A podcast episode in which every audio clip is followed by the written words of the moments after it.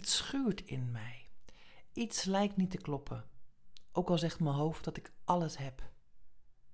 Ik heb een goede baan, status, salaris, vakanties, goed gezin. En toch kom ik zo vaak, zo leeg en moe thuis. Dan heb ik nergens meer zin in en plof ik op de bank om daar vervolgens weer twee uur te blijven liggen. Het schuurt in mij. Iets lijkt niet te kloppen. Ook al zegt mijn hoofd dat ik alles heb. En ik hoor de stemmen van mijn opvoeders zeggen: Welkom in de wereld, kind. Het leven is niet altijd leuk. Wend er maar aan. En je weet wat je hebt en niet wat je krijgt. En dus ga ik door. Op mijn verantwoordelijkheidsgevoel en doorzettingsvermogen. Maar steeds vaker heb ik tegenzin. En kan ik de dag gewoon niet beginnen. Mijn tank raakt leeg. En mijn innerlijke vlam die walmt al zo lang. Het schuurt in mij. Iets lijkt niet te kloppen.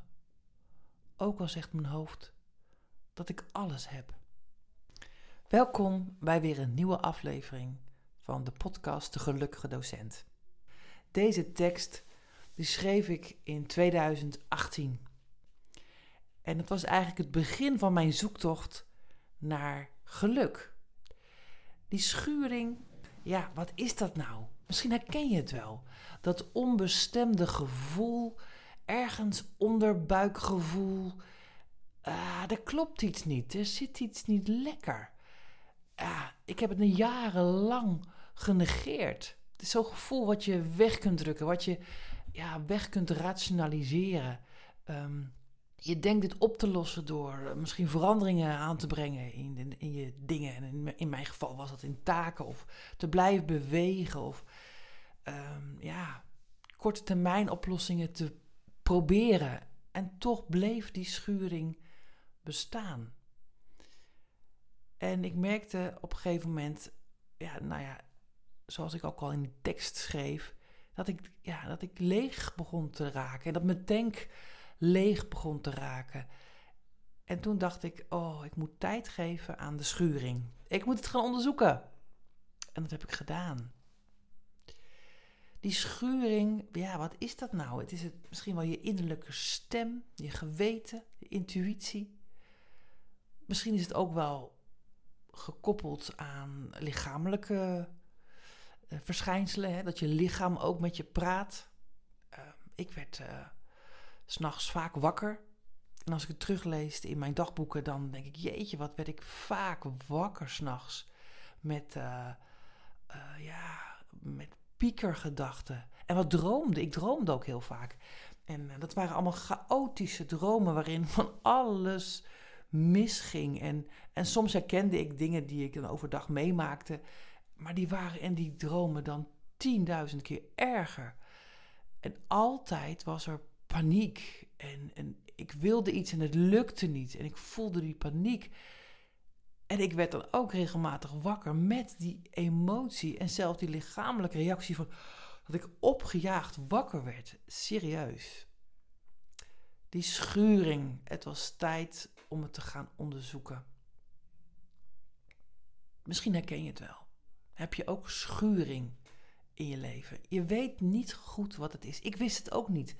Ik wist niet goed wat het nou was. Hoorde het nou bij mijn leven? Uh, is het echt zo? Hè? Wat ik heb geleerd.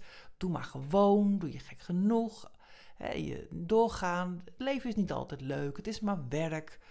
Uh, al die stemmen, al die die opvoedregels die ooit tegen mij gezegd zijn of die ik ergens heb opgepikt, wie zal het zeggen, um, die maakte dat ik deed zoals ik deed. Maar ik was gewoon niet happy. En het schuurde. En het veranderde pas totdat ik er tijd voor nam om het te gaan onderzoeken. Totdat ik dacht: oké, die schuring gaat niet weg. Ik heb verschillende dingen geprobeerd. Ik moet gaan luisteren naar wat dat is. En dat betekende stilstaan. En eerlijk zijn En eerlijk tegen mezelf ook durven toegeven. Ja, ik uh, ben gewoon helemaal niet happy. Ik met de dingen die ik doe. Ik doe dingen die ik niet leuk vind. Ik doe dingen waar ik niet achter sta. Ik doe dingen waar ik tegenzin tegen heb. Ik doe ze toch. En als docent ja, maakte dat soms dat ik in bochten moest wringen. Ehm, dat ik mezelf een beetje, ja, verlogen is een groot woord, maar dat ik ja, dingen deed waar ik helemaal niet achter stond. Ik, ik moest in systemen mee, hè, je kent het wel, in het beoordelen van mensen. Ik dacht van, oh, maar als ik nu dit cijfer geef op basis van wat hij heeft gemaakt, ja, dan krijgt hij een onvoldoende, die student. En ja, dan haalt hij het jaar niet. En dan gaat het helemaal niet goed met die student. Wat jammer, want hij kan zoveel. Ik zie zoveel potentie. Maar het komt op deze manier niet uit. En, en dat vond ik zo lastig. Ik wilde dat helemaal niet in meegaan. Of ik had het idee uh, dat iemand het helemaal niet zelf had gemaakt. En dat, het, dat de opdracht helemaal nergens uh, ja, op sloeg. Of, of, ja, kon ik dat niet bewijzen. Moest ik er toch een beoordeling voor geven. Ah, het was gewoon ah, niet wat ik wilde ik wil echt een authentiek contact en echt een authentiek uh, waarde geven. Ook in mijn docentschap en ook in de beoordeling en ook in de begeleiding van studenten. Ja, en het schuurde gewoon continu. Het schuurde dat ik uh, dingen deed omdat ze op mijn jaartaak stonden maar ik dacht, daar heb ik helemaal, ik heb daar helemaal niks mee. Ik, ik doe dat helemaal niet graag. Ik zat in commissies, in onderwijsontwikkelgroepen, um, waar ik dacht, oh, wat duurt het lang? Kan het sneller? Uh, moeten we echt zo ingewikkeld doen? Ik heb verslagen geschreven, opdrachten gemaakt, geïntegreerde opdrachten, omdat het moest.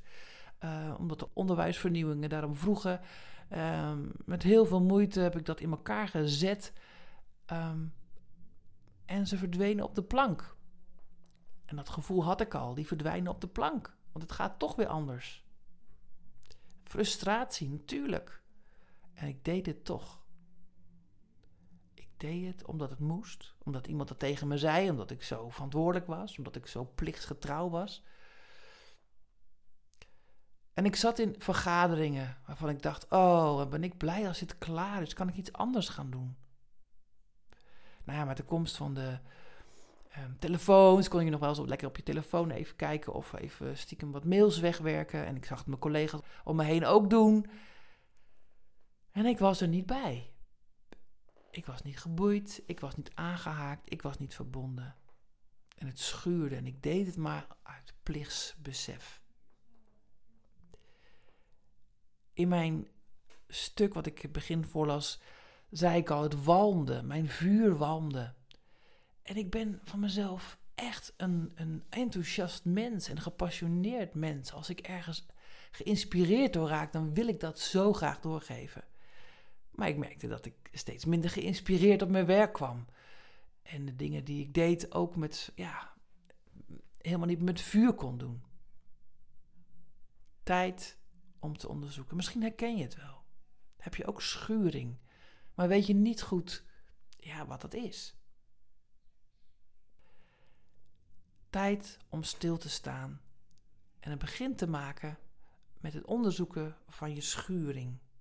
Ik ben gaan schrijven. Ik schreef altijd al wel veel, maar schrijven is een eerste stap om uh, ja, te ontrafelen, om grip te krijgen op je gedachten, om te ordenen, om te analyseren, om te reflecteren en dat hielp mij.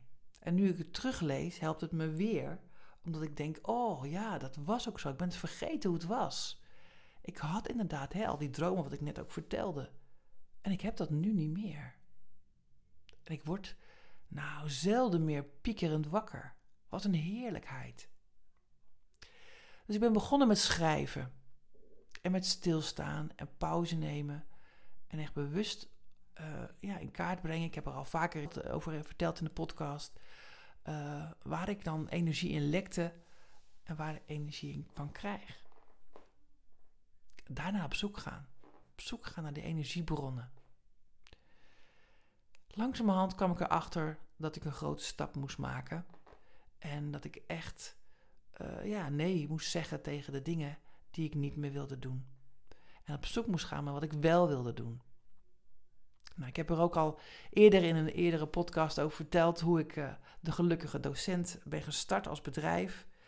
En ik wil zo graag uh, ja, andere collega's helpen, inspireren. Om uh, ook weer te werken met bevlogenheid en vuur. En met inspiratie. Ja, eigenlijk natuurlijk werken met werkgeluk. Het begint bij de schuring.